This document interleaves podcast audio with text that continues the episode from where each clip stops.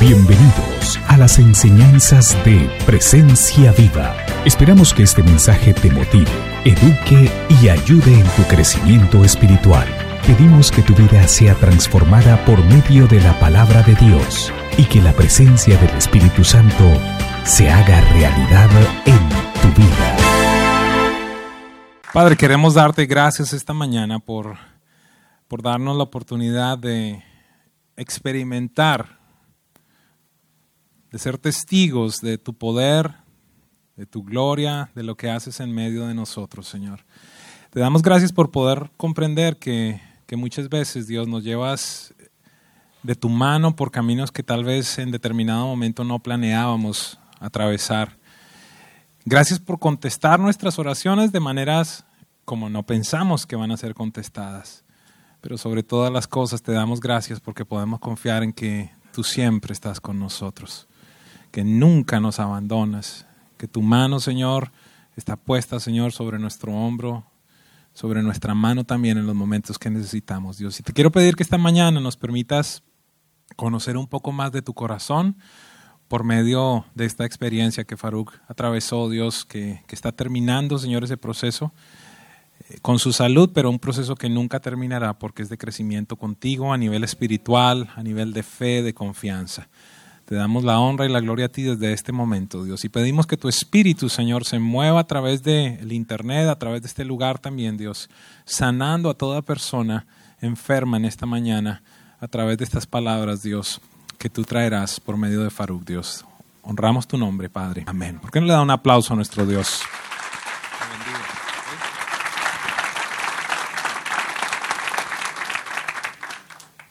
Buenos días.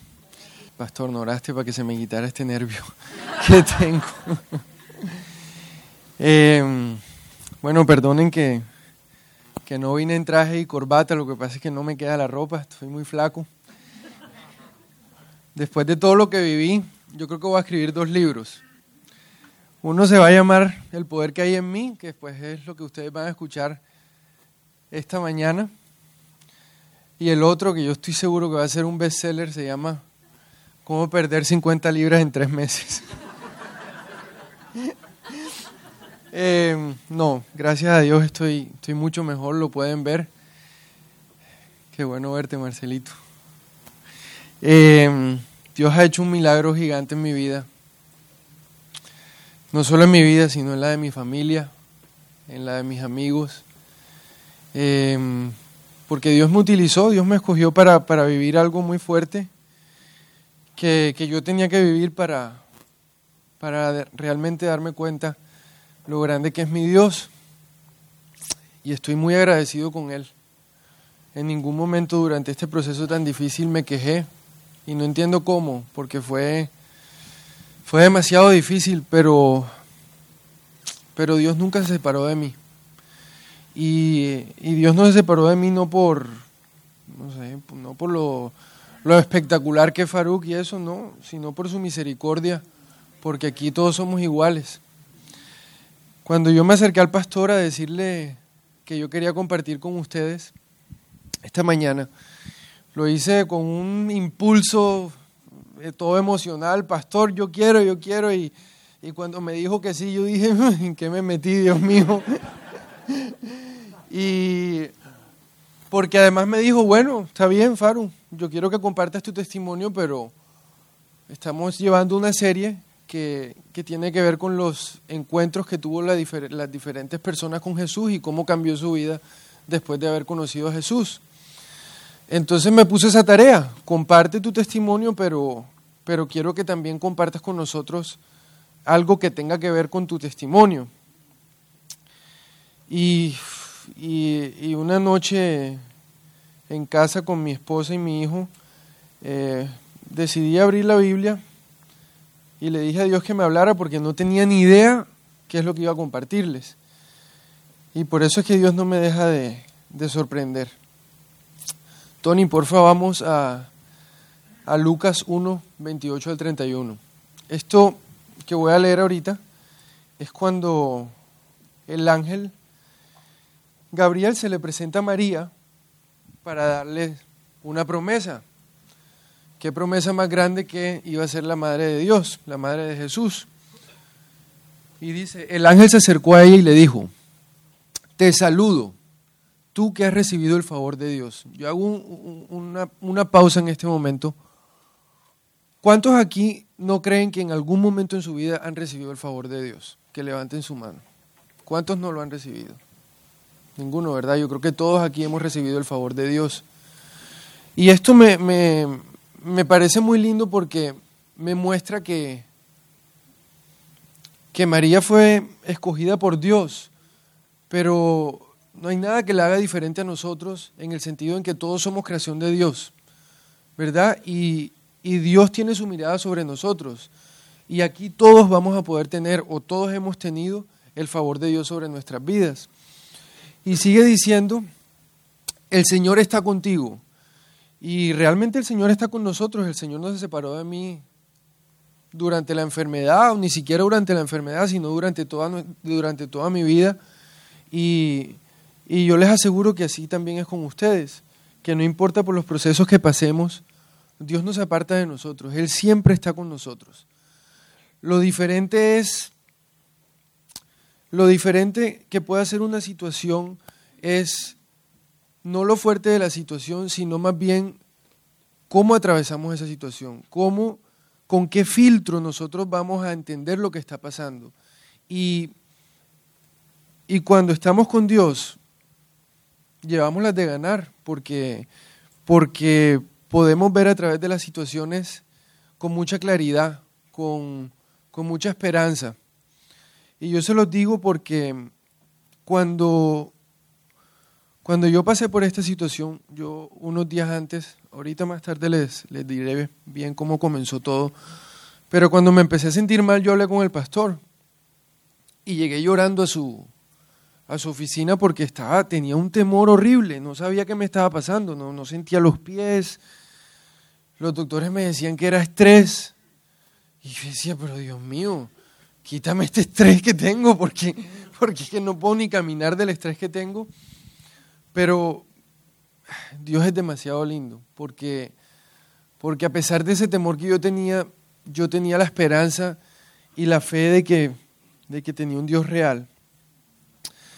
Eh, si seguimos leyendo, Tony, entonces dice, dice la Biblia que ante estas palabras María se perturbó y se preguntaba qué podría significar este saludo. Entendemos que cuando el ángel se le presenta a María, se le presenta para darle una promesa, ¿verdad? ¿Y qué fue lo primero que hizo María? Se perturbó. Y esto me puso a pensar mucho porque ¿cuántas veces Dios no nos habla? Por medio de la Biblia, por medio de un amigo, por medio de una situación. Y nosotros como somos humanos, como tenemos esta naturaleza humana, nos perturbamos. Y Dios nos está dando una promesa, Dios nos da promesas, Dios nos hace pasar por, por, por tiempos difíciles, pero con una promesa. Y nosotros nos perturbamos y vemos que no es diferente con María. Sigue por favor al siguiente versículo. ¿Y qué le dice el ángel? No tengas miedo. Yo creo que, que esa fue una de las palabras más eh, significativas que yo tuve durante mi proceso es no tengas miedo, porque yo soy tu Dios. No tengas miedo, Faruk. Y, y yo lo oré mucho, yo lo oré demasiado, Dios mío, por favor, quítame este temor, Señor, yo no quiero seguir con este temor. Y, pero es, es muy diferente uno realmente sentirlo que solamente decirlo, porque dentro de mí yo seguía con un temor impresionante, o sea, Em, entonces, me parece muy lindo cómo Dios, en su infinita grandeza, es tan misericordioso y tan bello de, de ponernos un ejemplo que, se, que lo podemos vivir todos nosotros. Un temor, hasta, hasta María tuvo temor. Imagínense, y tuvo temor por una promesa espectacular, porque iba, porque iba a dar a luz a, Jesús. ¿Me entienden? O sea, ¿quién no se pondría contento por eso? Y sin embargo ella tuvo temor. Y, mucho, y eso es lo que nos pasa a nosotros.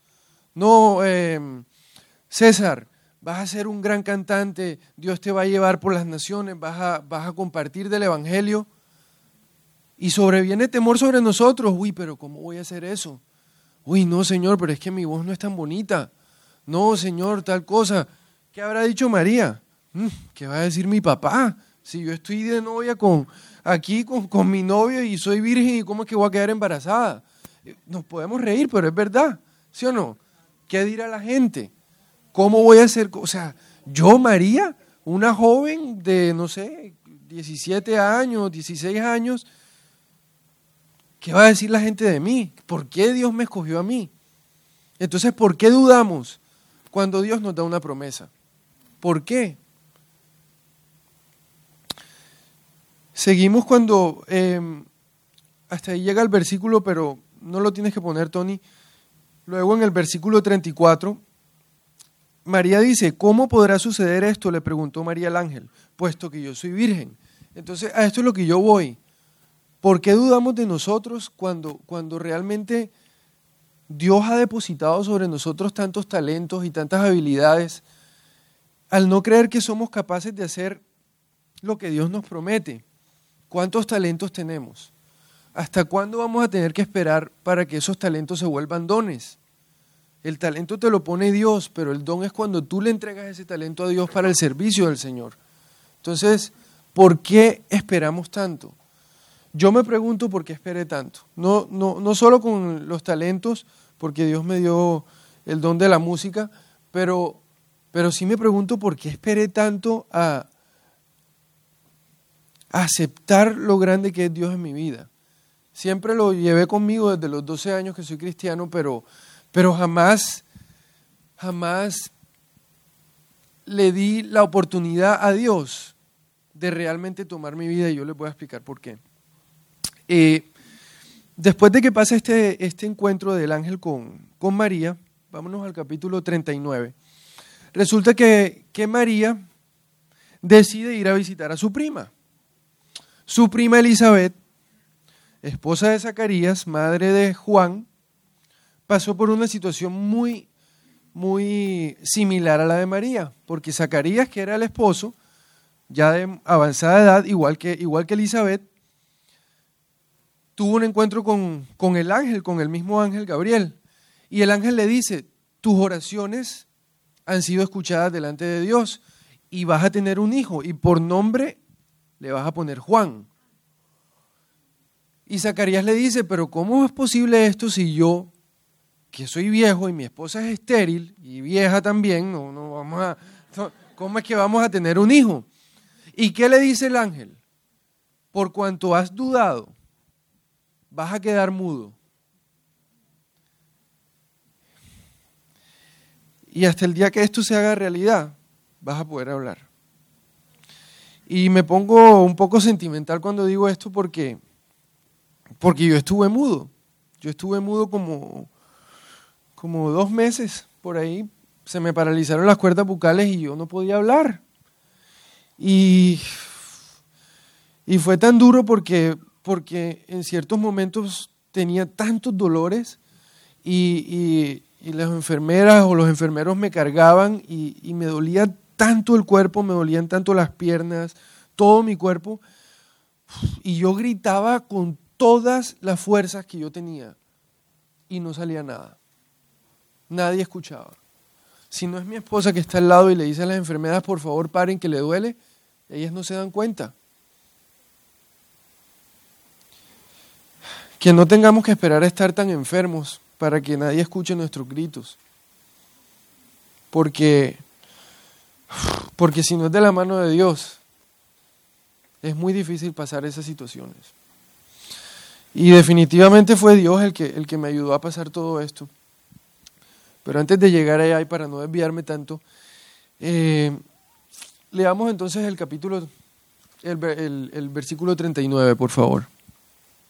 Entonces a los pocos días, María emprendió el, viaje y se fue deprisa a un pueblo en la región montañosa de Judea al llegar, entró en casa de Zacarías y saludó a Elizabeth. María llegó a visitar a su prima pocos días después de que, de que el ángel se le apareciera y le diera esa promesa. Quiere decir que María a lo mejor todavía no estaba embarazada, o a lo mejor ya esa semillita estaba ahí, pero, pero había pasado pocos días, de pronto ni siquiera una semana. Tan pronto como Elizabeth oyó el saludo de María, la criatura saltó en su vientre. Entonces Elizabeth, llena del Espíritu Santo, no sigamos, quedémonos ahí.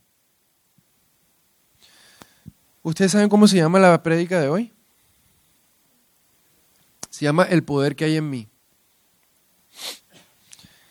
¿Qué pasó cuando Elizabeth escuchó el saludo de María? La criatura saltó en su vientre. Yo les pregunto algo, ¿por qué saltó esa criatura en su vientre?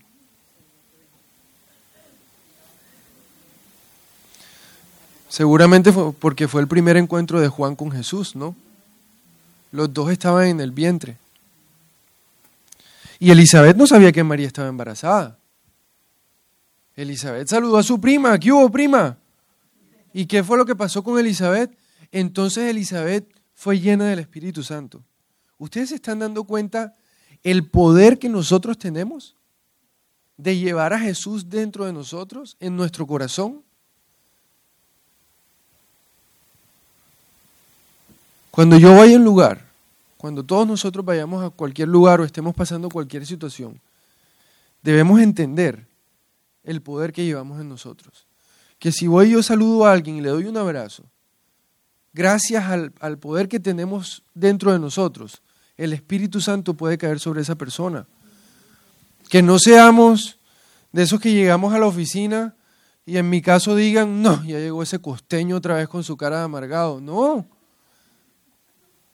¿Qué es lo que debe causar nuestra presencia en diferentes lugares o entre diferentes personas? La criatura saltó en su vientre. Unos, unos versículos luego dice que saltó de alegría. Nosotros debemos transmitir esa alegría que llevamos dentro. Pero esa, alegría no la vamos a poder transmitir hasta que realmente entendamos cómo es que podemos aceptar ese poder, cómo es que podemos nosotros darle el chance a Dios que sea, que sea real en nuestra vida. Si seguimos leyendo, eh, entonces exclamó Elizabeth, sin saber que estaba embarazada. O sea, esto fue porque, porque fue llena del Espíritu Santo, porque María llegó flaquita todavía, no tenía todavía barriguita, nada. Y tampoco la Biblia no dice, y llegó María a casa de Zacarías diciendo, prima, estoy embarazada. No. ¿Qué hizo María? hola Elizabeth, y al escuchar la voz, simplemente porque llevaba a Jesús adentro, sobrevino el Espíritu Santo sobre, María, sobre Elizabeth y que dice, bendita tú eres entre las mujeres y bendito el Hijo que darás a luz. Y Dios a mí me reveló algo tan impresionante. María venía con una promesa de Dios. Como muchos acá tenemos promesas de Dios, ¿verdad? Y el ángel le dijo, no temas. María le dijo, está bien, no voy a temer. Pero hasta este momento, María no había tenido una confirmación de Dios, que realmente estaba esperando el Hijo de Dios. Quiere decir que por ella llevar a Jesús adentro, y gracias a eso cayó el Espíritu Santo sobre Elizabeth. Elizabeth recibe la revelación, bendita tú eres entre todas las mujeres porque bendito es el fruto que tú llevas. En ese momento fue cuando María recibió la revelación, wow, voy a, voy a dar a luz realmente al Hijo de Dios. Porque ella, mi prima, no sabe que yo estoy embarazada. ¿Verdad? Entonces, ahorita más tarde, voy a compartirles con ustedes qué fue lo que pasó en ese primer encuentro de María con Jesús. No, pero ¿cómo así, Faruk? Si ya era la mamá, o sea, sí, yo sé, o sea, yo creo que más nadie conoce a mi hijo mejor que, que mi esposa Diana. Y es la mamá, pero, pero es muy diferente lo que pasa cuando María simplemente que llevaba ese poder en ella, ella no sabía lo que llevaba dentro de ella, sí, es el hijo de Dios, pero hasta que Elizabeth no se lo compartió, es que tuvo, es que ocurrió algo muy grande en la vida de, de María. Se lo voy a compartir ahorita más tarde. Bueno, Faruk, pero es una prédica, tú no estás hablando de tu testimonio hoy. y, le dije al pastor, pastor, pero es que lo que Dios me ha hablado no, no, o sea, no tiene mucho que ver. Y él me dijo que sí tenía que ver y, y tiene que ver. Yo les voy a decir por qué. Gracias a Elizabeth, María recibió la confirmación de Dios de la promesa que le había dado el ángel, ¿verdad? En mi caso, mi Elizabeth se llama el síndrome de Guillain-Barré. ¿Cómo se llama esa Elizabeth en tu vida? ¿Hasta cuándo vas a permitir que Elizabeth venga para que tú realmente entiendas lo que Dios tiene para ti? ¿Hasta cuándo tú vas a ser tan cabezadura para permitirle a Elizabeth hablarte para que tú te des cuenta de todas las cosas que Dios quiere hacer contigo? Yo desde los 12 años soy cristiano y, y Dios ha sido muy bueno conmigo siempre. Eh, mis padres son separados desde que soy muy pequeño, pero gracias a Dios he siempre tenido una relación muy linda con mi mamá y con mi papá. Y siempre hice música, que, que es lo que Dios puso en, en, mi vida como talento, como don.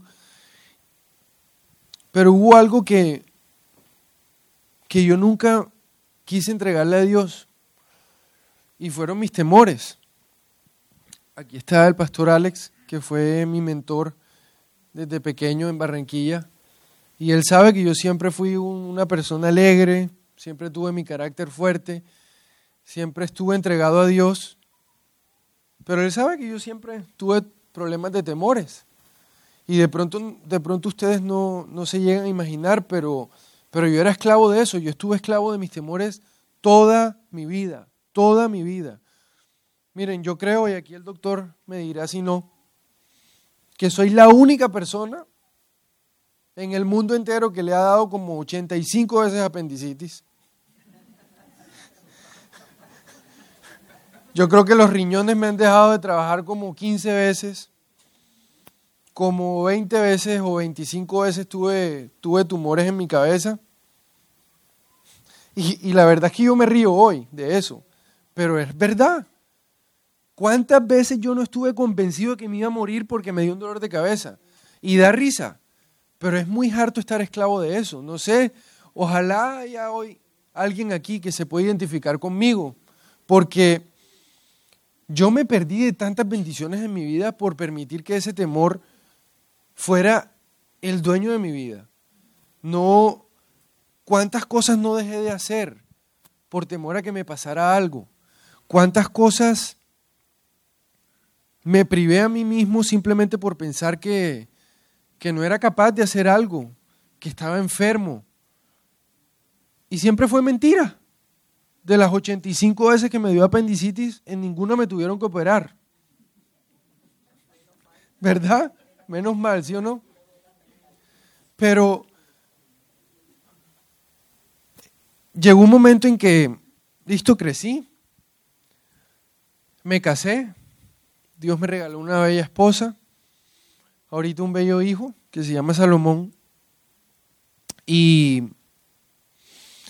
y un día en el carro, no me sentía muy bien, no sé qué tenía, alguna gripa, algo así, no era apendicitis. y yo iba ahí hablando con Dios. Y yo le oraba a Dios y le decía, Dios mío, por favor ayúdame. ¿Hasta cuándo yo voy a seguir con estos temores? ¿Hasta cuándo, por Dios? Mi esposa me decía, amor, vámonos aquí al Urgent Care para que te vean y te manden un antibiótico. ¿Cuántas veces fue en mi vida? Ninguna, ¿verdad? Ninguna. Porque yo literalmente me tenía que estar muriendo para ir a un doctor. Yo creo que en mi vida he ido a un doctor. Bueno, ya, ya creo que ya me puse el día en estos últimos, estos últimos meses. Pero, pero nunca me atreví a ir al doctor. La verdad, por una bobada. Ah, porque me hicieron un examen de sangre, entonces saliera que, que me iba a morir. Ah, porque realmente eso es lo que yo pensaba. Entonces, yo le oraba a Dios y le decía, Dios mío, ¿hasta cuándo, por Dios? Tengo una esposa, tengo un hijo, ya tengo una familia. ¿Cómo es posible que el, el hombre de la casa sea una gallina? ¿Cómo es posible que el hombre de la casa no pueda transmitirle esa seguridad a su esposa y a su hijo? Sí, da risa, pero, pero, pero era, era terrible. O sea, yo me sentía, me sentía mal. Y ahí en ese carro, Dios me habló. Dentro de mí yo escuché una voz que me dijo, yo te voy a quitar ese temor.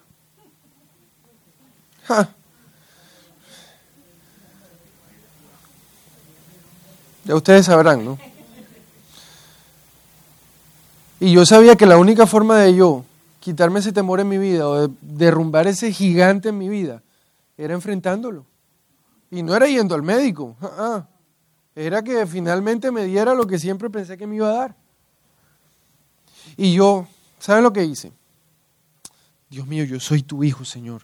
Por tú muriste por mí en la cruz, Señor. Tú llevaste todas mis enfermedades. Y me puse a orar y me puse a orar y saqué ese montón de, de cartas bajo la manga que tenía. Y no, Señor, yo soy tu hijo y a mí nada me va a pasar y a mí nada me va a pasar. Y es verdad, nosotros tenemos promesas como hijos de Dios, ¿sí o no? Pero yo quiero que me acompañen a este versículo. Tony es... Em, Mateo 26, 38 al 39. Aquí estamos viendo cómo Jesús, ese Jesús que nos da el poder, ese Jesús que estaba dentro de María y que está dentro de nosotros también, aquí estamos viendo cuando ese que es Dios, que se hizo hombre, que es Dios hecho hombre, para enseñarnos a nosotros las cosas que debemos hacer en nuestra vida para llevar un camino recto ante los ojos de Dios. Ese Dios que, ese Jesús que nunca pecó. Pero miren lo que dice ahí. Es tal, esto fue en el monte antes de ser llevado a la cruz. Y dice, es tal la angustia que me invade que me siento morir, les dijo a sus discípulos. Quédense aquí y manténganse despiertos conmigo. Vamos al próximo. Yendo un poco más allá, se postró sobre su, sobre su rostro y oró. Padre mío, si es posible, no me hagas beber este trago amargo. Hasta ahí todo va bien. Hasta ahí oraba yo. Y le decía, Dios mío, esto era ya cuando llevaba como tres días de los primeros síntomas y ya no podía casi ni hablar y no podía casi ni caminar. Y con un temor horrible sobre mí, y yo repetí eso como ustedes no tienen idea. Señor, por favor, pasa de mí esta copa, Señor, por favor, pasa de mí esta copa. Señor, que yo no tenga que, que beber este trago amargo, Señor, como Jesús lo oró en el monte. Padre, por favor, pasa de mí esta copa, pero que no se haga lo que yo quiero, sino lo que tú quieres. Entonces, claro, mi oración era, pasa de mí este trago amargo, Señor, pero que no se lo que yo quiero, sino lo que tú Porque yo sabía que era lo que quería Dios, pero no quería aceptarlo. Somos hijos de Dios y nosotros podemos orar todo lo que queramos, ¿verdad? Pero no somos nadie para decirle a Dios qué es lo que Él tiene que hacer en nuestra vida. A la final, a todos los que amamos a Dios, todas las cosas pasan para bien. Entonces, ¿por qué no darle la rienda de nuestra vida a Dios? ¿Por qué no? ¿Sí o no? Yo no se las quería dar, porque yo tenía mucho miedo. Yo sabía exactamente lo que me iba a pasar y tenía un miedo horrible. Pero oré eso y lo oré y lo oré hasta que dije, bueno, Dios mío, pero que no se, se haga mi voluntad, sino la tuya. Y eso lo oré muchas veces, muchas veces, muchas veces. Eh, yo toda mi vida he sido muy activo. Dios me ha permitido viajar por el mundo entero haciendo lo que me gusta, que es, que es música. Eh, siempre he sido muy deportista. No me puedo quedar quieto. Siempre estoy viendo qué hago. Y para mí fue muy duro darme cuenta que, que de un día a otro simplemente me empecé a sentir mal, se me empezaron a dormir los pies, las manos, la lengua, no podía hablar bien. Yo decía, Dios mío, no me lleves tan, tan joven, por favor. Yo tengo, tengo una esposa, mi hijo tenía cuatro meses cuando eso me pasó, eso fue en octubre. Y, Pastor, cuando yo me senté contigo, ¿cuál era el temor más grande que yo tenía? Tener que ir a un hospital. Mira, por más tonto que eso suene, ese era el temor más grande que yo tenía. Para, para uno de ustedes puede ser enfrentar una crisis financiera, tener que, que enfrentar un divorcio, eh, no sé, tantas cosas. Para mí, por más tonto que suene, era ir a un hospital. Yo le decía al pastor llorando, pastor, yo le tengo temor, yo le tengo pánico, pavor a estar en un quirófano, a estar en un cuidado intensivo, Señor. No, no, no, no, no, no, yo no quiero vivir eso. Yo soy tu hijo, a mí nada me va a pasar. Cancelado, eso a mí no me pasa, lo rechazo. Recapacitemos un poco, no nos volvamos así.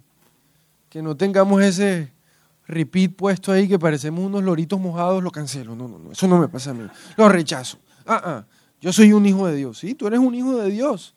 Pero, ojo, que tu vida no te pertenece a ti, sino que le pertenece a Dios.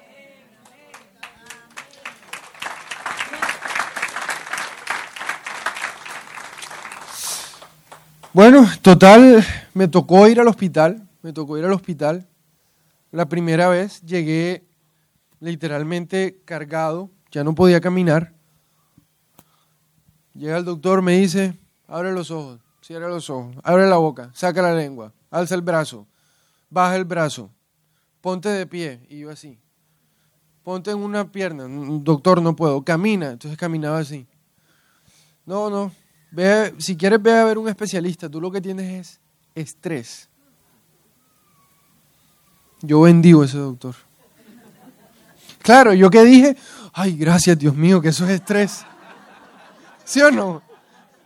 Y claro, lo primero que dije, pues Dios mío, yo tampoco estoy tan estresado, o sea que bájale un poquito porque, porque yo estoy bien, yo lo que tengo es estrés. Me fui a la casa, no, estaba terrible, yo no estaba bien, o sea, yo sabía que yo no tenía estrés. A los dos días volvimos al hospital porque yo estaba ya muy mal, ya casi no, ya casi no me salía voz. Me vieron en el hospital, gracias a Dios en ese hospital dijeron, usted no sale más de acá, se tiene que quedar acá hasta que veamos qué es. Y el temor, ahí al lado, así, abrazándome, no me soltaba en ningún momento. Hay que hacerte un MRI. No, ¿para qué? Si yo no tengo nada en la cabeza, decía yo. Era porque tenía miedo. Bueno, vamos a hacerte el MRI. Dios mío, como dos horas ahí. Miren, yo creo que yo en esas dos horas me puse al día con todos los devocionales y todas las oraciones que no hice como en los últimos 18 años. No, eso ahí yo pero oraba y oraba y oraba y oraba. Oigan, pero ¿saben algo? Que lo diga mi tío. No sé si tú te acuerdas, tío. Cuando salí de ese MRI, yo salí riendo, ¿no te acuerdas? ¿No te acuerdas? Yo salí con una sonrisa. Y mi tío me dijo, ¿por qué estás sonriendo? Fue porque ahí Dios empezó a hacer su milagro. Yo les voy a decir algo. Yo estoy caminando hoy. A mi esposa le dijeron cuando yo entré en cuidados intensivos que iba a estar mínimo ocho meses en cuidados intensivos. Comenzando octubre. ¿Y qué más te dijeron, mi amor? Que le dijeron, mire, con suerte su esposo va a empezar a caminar, si es que empieza a caminar, por ahí en dos años.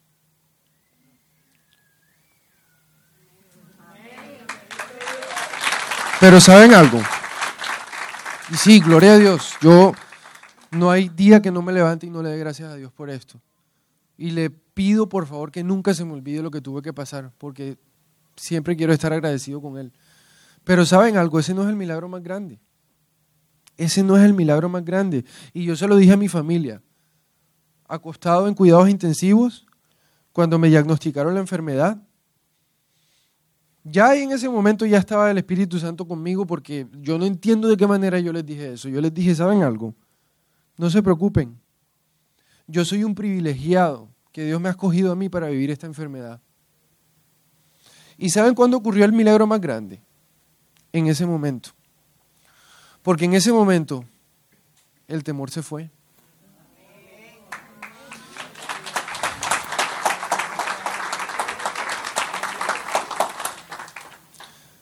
Porque tuve que esperar tanto un tiempo Elizabeth.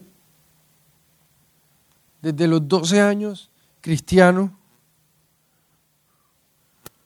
16 años de, de estar con Dios y esperé 16 años para escuchar la voz de Elizabeth, para enseñarme realmente qué es lo que yo llevo dentro. En ese momento ocurrió el milagro más grande en mi vida después de haber recibido a Jesús en mi corazón.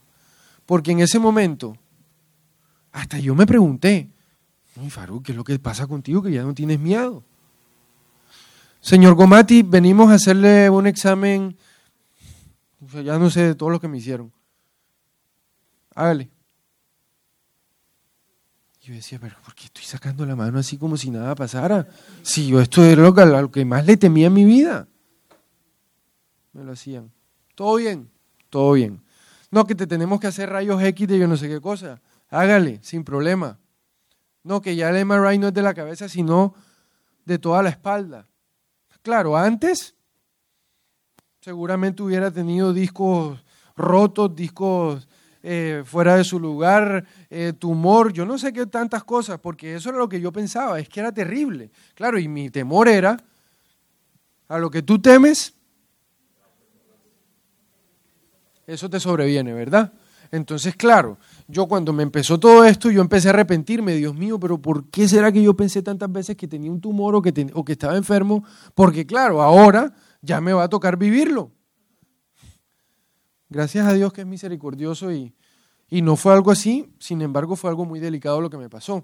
Pero ese fue el milagro más grande. Ya de un momento a otro se fueron los temores. Si nosotros vamos no tienes que poner ese versículo, Tony. En Lucas, después lo pueden, lo pueden leer en su casa, en Lucas 4.1 dice que Jesús, lleno del Espíritu Santo, regresó del Jordán, eso fue cuando, cuando fue bautizado, y dice, y fue llevado por el Espíritu a través del desierto. O sea, no fue llevado por el Espíritu y lo dejó solo en el desierto. No, fue llevado lleno del Espíritu Santo por el Espíritu a través del desierto. Y ese es el milagro más grande. Ser conscientes y entregarle a Dios tu vida a tal punto que tú entiendas que no te pertenece y que es solo el Espíritu Santo el que te lleva por medio de las situaciones más difíciles. Es el Espíritu Santo el que te lleva a través de una crisis financiera. Es el Espíritu Santo el que te lleva a través de la pérdida de algún familiar. Es el Espíritu Santo el que te lleva a través de un divorcio. Es el Espíritu Santo el que te lleva a través de todo. De todo. ¿Y por qué queremos siempre nosotros llevar el control? En mi caso, donde yo hubiera llevado el control, ya estuviera muerto. Ya estuviera muerto. Pero Dios fue misericordioso conmigo y me permitió entender eso a mí. Me permitió entender lo que ocurrió con María, que tenía una promesa de Dios, sin embargo, esperó a que Elizabeth se lo revelara para ella entender realmente lo que iba a pasar con ella. En mi caso fue así, fue enfrentando el gigante que yo tenía en mi vida, que eran las enfermedades y me dio tremenda enfermedad. Yo, Tony, si tú quieres, pon, una de las, de las fotos.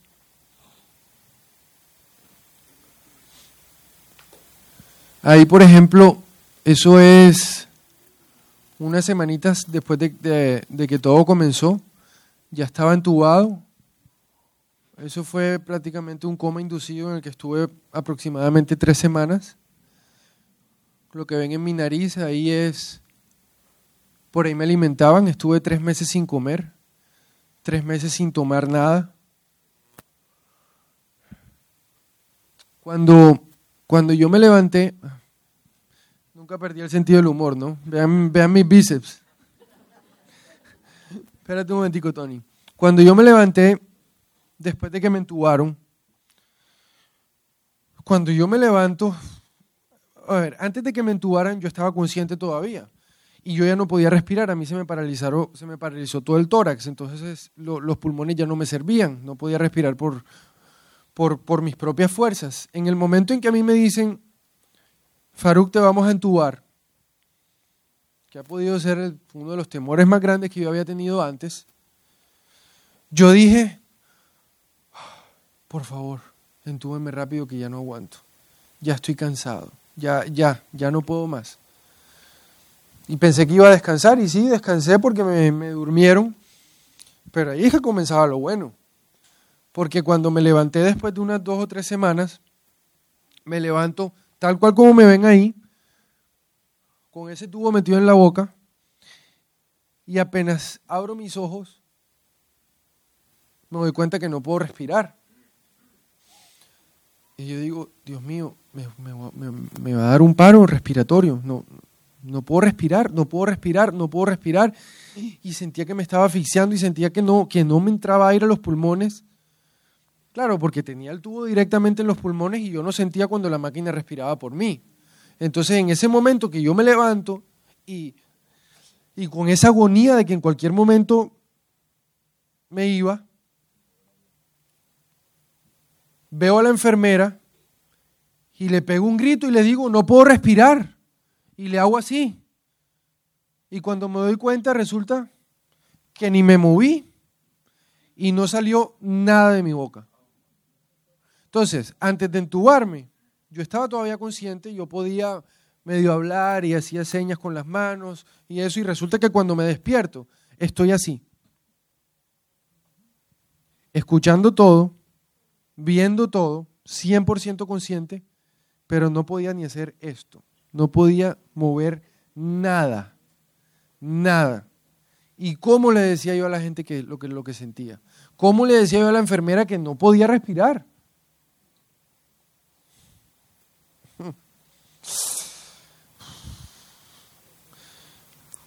Y, y yo creo que eso Dios lo permitió en mi vida para enseñarme lo que es una vida sin Dios. Porque ha sido una de las situaciones más difíciles en mi vida. Estar como un vegetal, estar 100% paralizado, con dolor, con agonía, pensando que me voy a morir. Ah, y que nadie te escuche. Y que nadie, y que no puedas decirle a la gente nada. Y que sientas que la gente, la gente no sabía lo que yo estaba pensando, lo que yo estaba viviendo. Y durante ese proceso, créanme que tuve suficiente tiempo para, para hablar con Dios. Yo solito, ¿quién más iba a hablar? Y gracias a Dios, y no, no quiero que piensen, wow, Faruk es increíble, no. Pero lo único que hice fue darle gracias a Dios, porque no me había muerto. Entonces cada minuto que pasaba yo dije, uy, gracias Dios mío porque no me morí. Gracias Dios mío porque a pesar de que no estoy sintiendo cuando, cuando respiro, yo no sé cómo, pero estoy vivo. Entonces pasaba la noche, que era horrible, la noche era horrible, no podía dormir, eso, la habitación oscura con un calor y el, y el reloj ahí en rojo, y yo era contando cada minuto hasta las nueve de la mañana que llegara mi familia otra vez, porque yo no le podía decir a la familia, por favor no se vayan a la casa que no puedo dormir. No podía decirles. Entonces, claro, el doctor les dijo, váyanse a descansar, hombre, que él no siente nada. Entonces, claro, a mí me inyectaban morfina, me inyectaban pues lo que me tenían que inyectar. Y eso enseguida, uh, me voy, voy, uy, qué rico, voy a dormir. Y preciso, me dormía. Digamos que a las nueve de la noche. Me levantaba, claro, ya no estaba la familia, Y lo primero, yo no entiendo por qué, qué será, el doctor algún día lo podrá explicar, yo no entiendo por qué uno se vuelve tan dependiente del reloj. Si no tienes un reloj en tu habitación, no puedes estar tranquilo. Por lo menos eso fue lo que me pasó a mí. Entonces yo me levantaba y miraba el reloj. Nueve y cuarto. Nueve y cuarto.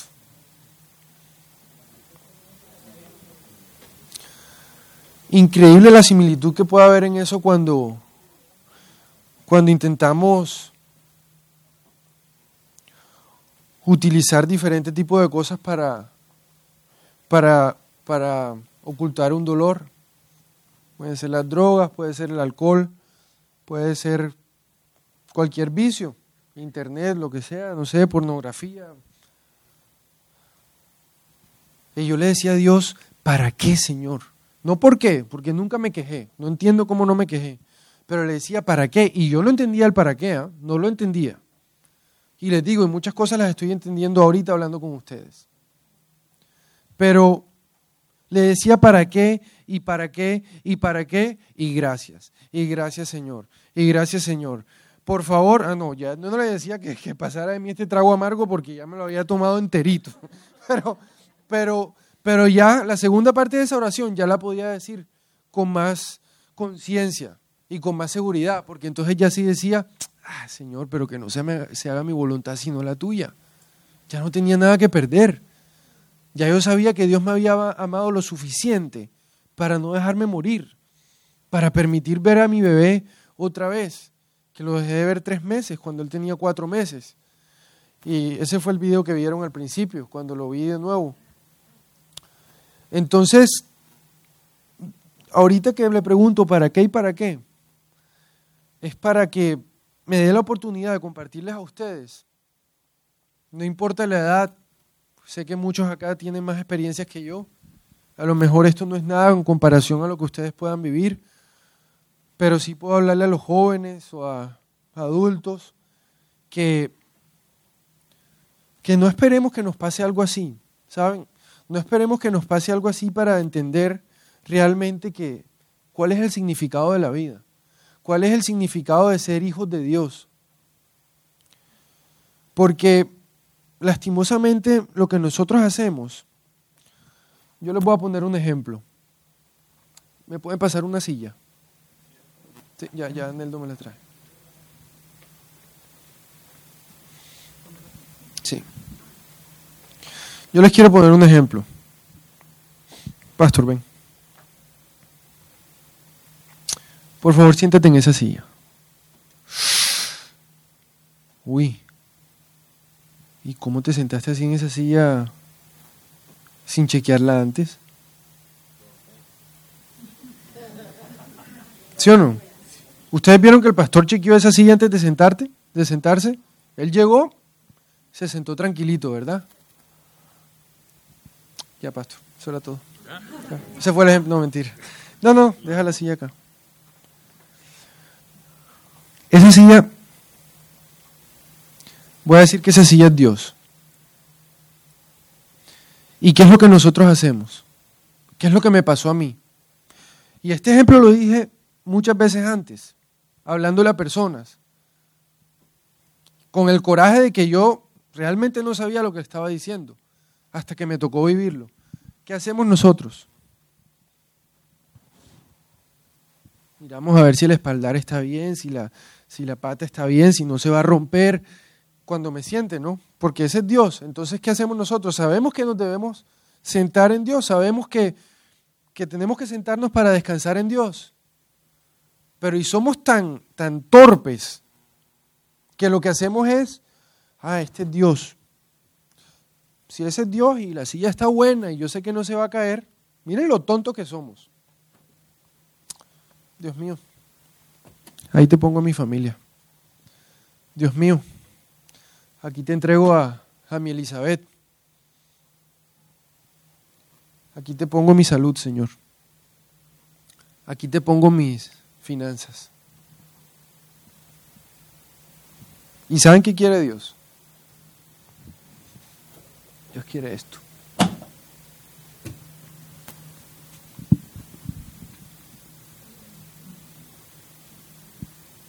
sin ver si esta silla me va a sostener. Eso es lo que quiere Dios con nosotros.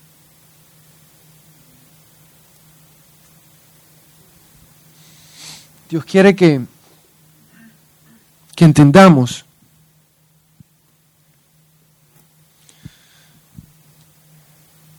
la gran promesa que dice la Biblia. Buscar primeramente y las demás cosas vienen por añadidura. Es exactamente eso. Todas esas cosas que primero nosotros le ponemos a Dios para que las sostenga son esas añadiduras. Pero Dios no quiere eso. Dios le interesa cinco eso. No le importa. No le importa. Oigan, somos hijos de Dios. Él siendo nuestro Padre. ¿Cómo no va a querer el bien para nosotros? ¿Qué les hace pensar que Él quiere que Farouk viva un Guillain Barré y casi se muera? No, no. Fue, fue a ver, fui yo que nunca quise enfrentar ese, ese gigante. A lo mejor lo hubiera enfrentado antes, a lo mejor me hubiera dado esta enfermedad después, pero la hubiera atravesado muy diferente. Porque aquí yo tuve que vivir temor, temor a la muerte, tuve que vivir temor por mi familia, que se quedara mi hijo sin papá, que se quedaran mis papás sin hijo, que se quedaran todos los proyectos que tenía a la mitad. Cuando cuando me volví a despertar y vi que no me podía mover, fue tan duro, fue tan duro tener sed y no poder tomar nada. A mí me hubieran puesto un millón de dólares y una limonada al lado. Sin que hubieran puesto la limonada ya me lo hubiera tomado. Porque el dinero no me hubiera sanado. El dinero no fue lo que me sanó.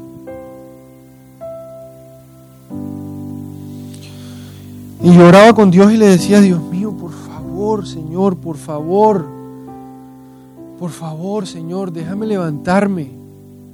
Déjame levantarme, Señor. Nunca supe realmente lo que significa poder caminar.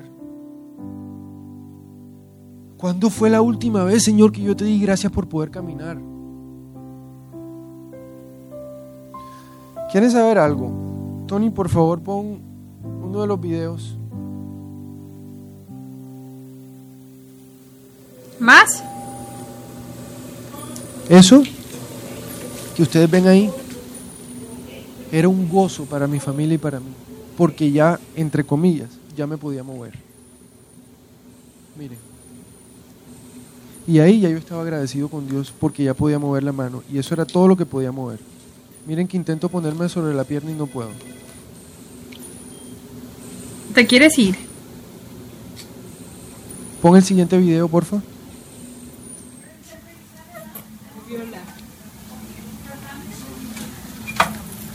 You have some long legs there, huh?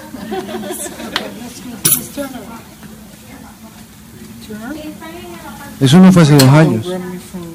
Eso fue hace tres meses.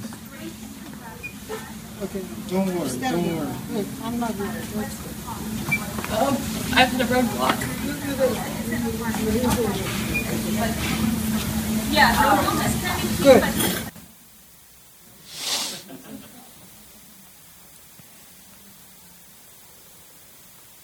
¿Cuánto tiempo iba a pasar para yo poder jugar con mi hijo?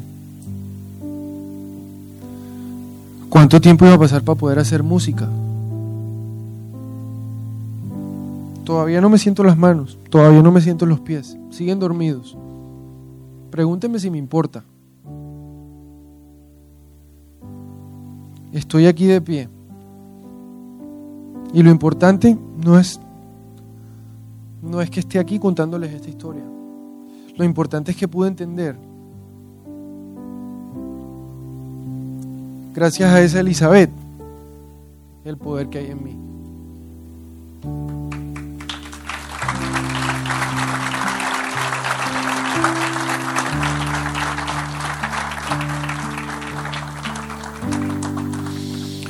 Vámonos al, al último versículo, Lucas 1.46, para terminar. María llevaba al Hijo de Dios en su vientre y no lo sabía. Vuelvo y le repito, ¿hasta qué? Hasta que Elizabeth, llena del Espíritu, le dijo a María, wow, es verdad, tienes al Hijo de Dios sin que ella le contara.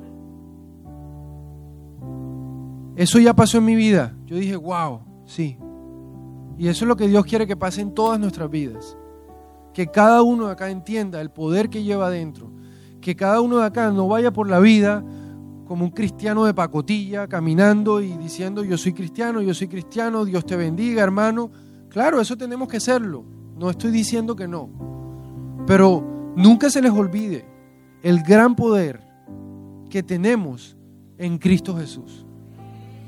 Nunca se les olvide que solamente con ese poder y solamente siendo conscientes de esto, entonces vamos a poder tener el Espíritu Santo siempre aquí con nosotros, para que cuando yo vaya y ponga la mano sobre alguien saludándolo, esta persona sea bendecida. Esta persona se llena del Espíritu Santo. Que cuando entremos a los lugares, la gente brinque de alegría porque ahí está Dios. El primer encuentro de María con Jesús, de María con su propio hijo, a lo mejor fue cuando el ángel le dijo, vas a ser madre de Jesús. Pero fue hasta este momento en que ella realmente entendió que ese era Jesús. Entonces cuando ella se encuentra por primera vez con Jesús, esto es lo que pasa. Entonces dijo María, mi alma glorifica al Señor.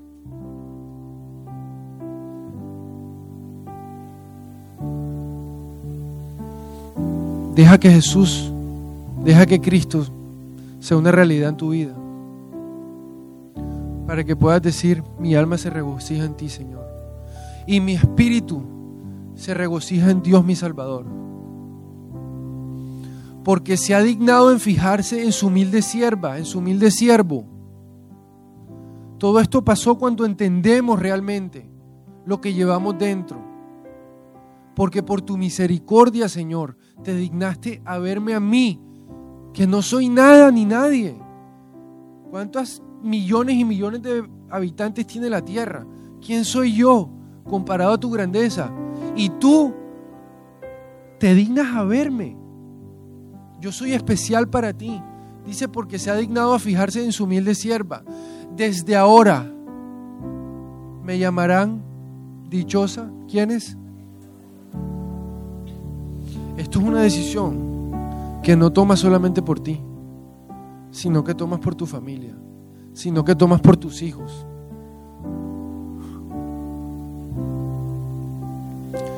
Porque el poderoso ha hecho grandes cosas por mí Santo es su nombre. Santo es su nombre.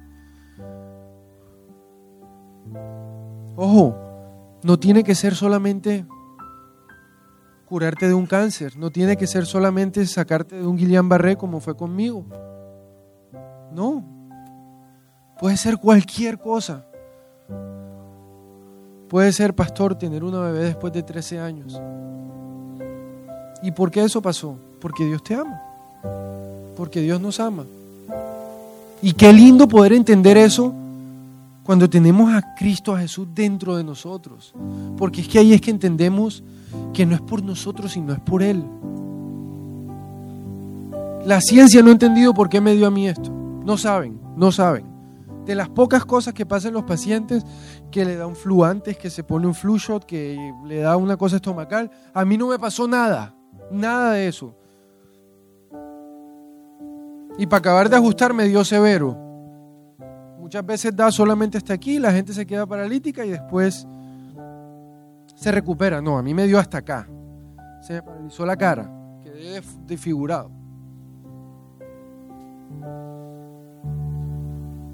Ustedes saben qué dijo el doctor que me...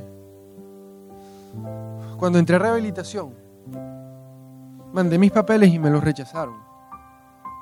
Porque nadie daba un peso por mí. Gracias a Dios por una persona que le agradeceré toda la vida, habló con, con ese doctor y le dijo, por favor, yo necesito que tú aceptas a este paciente. Y el doctor le dijo, hermano, pero ¿cómo me vas a echar ese muerto a mí?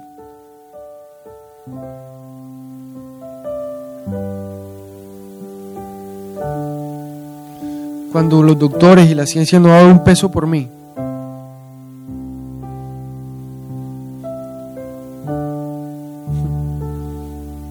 Hace tres días fui al hospital de noche a llevar a mi hijo que tenía fiebre. Y fui a rehabilitación. Cuando entré a ese lugar, las enfermeras soltaron lo que tenían en las manos, tiraron todo y empezaron a brincar de alegría. ¿Saben por qué? Por ver a Dios, por ver lo que llegó aquí. Porque saben que, que no había poder humano para yo llegar a ese, momento. No había. La mujer que me hacía las terapias me hizo una nota. Yo tenía una bota de Navidad en mi, en mi cuarto y todos los doctores y todas las personas que me visitaban me tenían que hacer unas noticas para yo leerlas después en Navidad. Yo salí del hospital en silla de ruedas, poder caminar muy poco, solamente con caminador. Y un día no podía dormir y me levanté a leer estas, estas tarjetas. Y la mujer que me hacía las terapias a mí todos los días, la, que Dios- la persona que Dios utilizó para yo poder volver a caminar, a la que le preguntaba todos los días, Aide, ¿tú crees que yo voy a poder volver a jugar tenis? Aide, ¿tú crees que cuándo será que yo voy a poder volver a cargar a mi hijo? Es que mira cómo caminas tú de bien, le decía yo a ella. Camina como todos nosotros. Pero en ese momento yo me maravillaba de cómo una persona podía caminar, porque yo no podía caminar, no podía. Y yo le mandaba la señal a, mi- a mis piernas y no podía, no podía. Y esta persona me escribió en esa nota, Faruk, ha sido un placer tenerte como paciente y espero que algún día puedas volver a caminar. Me dice, con o sin caminador. Tengo esa nota en la casa.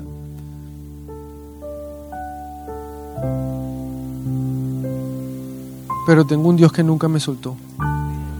Tengo un Dios que nunca soltó a mi familia.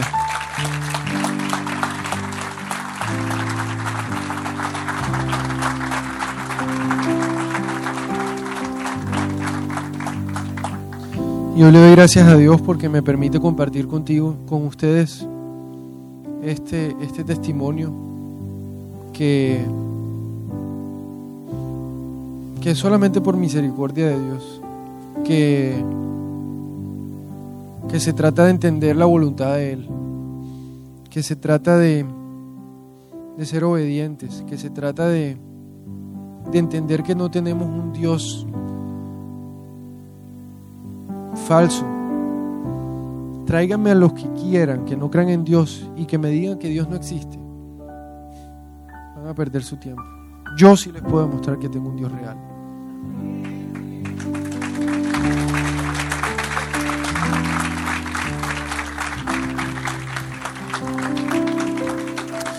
¿Pudiera ponerse en pie, por favor, por un momento?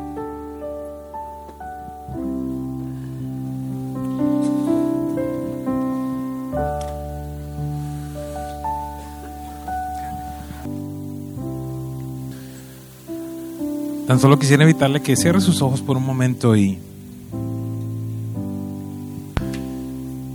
y que piense qué es lo que el Espíritu Santo le está hablando en este día.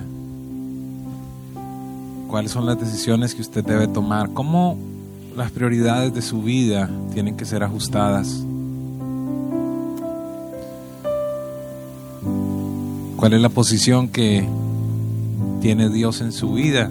Y se lo pregunto de esa misma forma, porque para algunos de nosotros está constantemente, a veces me reúno con personas y dicen, para mí lo más importante son mis hijos y, y para mí lo más importante es mi familia.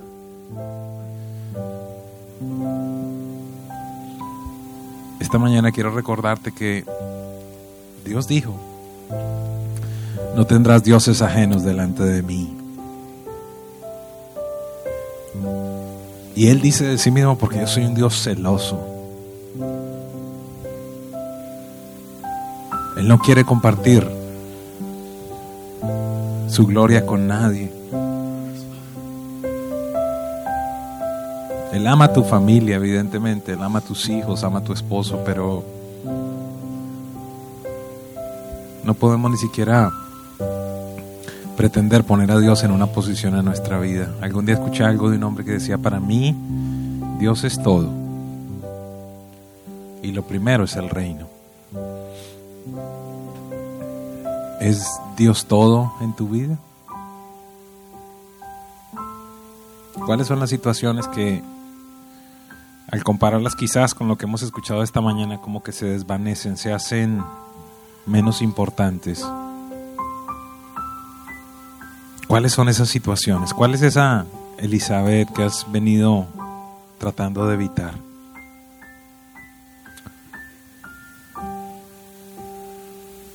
El Espíritu Santo le está hablando a cada persona en este día. Y en tanto estamos reunidos, Padre, yo quiero pedirte esta mañana, de manera especial por, por la vida de Faruk, de Diana, de Salomón. Que tu Espíritu, Señor, los invada aún mucho más y que en estos días por venir puedan comprender aún mucho más los propósitos y los planes, Señor, que tienes para ellos. Sé que son imperfectos, sé que están creciendo, Dios, como todos y cada uno de nosotros. Pero a la vez enséñales que esta historia que ellos tienen, nadie más la tiene, Dios. Que como esta mañana nos enseñaste, se necesitan experiencias amargas, dulces, fragantes y medicinales para que la unción tuya, Señor, se manifieste en medio de nosotros. Guíalos y acompáñalos en todo momento y en todo instante. Y que ellos se conviertan en un estandarte de tu grandeza y de tu poder, Señor. Si este mensaje ha edificado tu vida, escríbenos a info arroba presenciaviva.com o te invitamos a visitar nuestra página web www.presenciaviva.com. Hasta la próxima.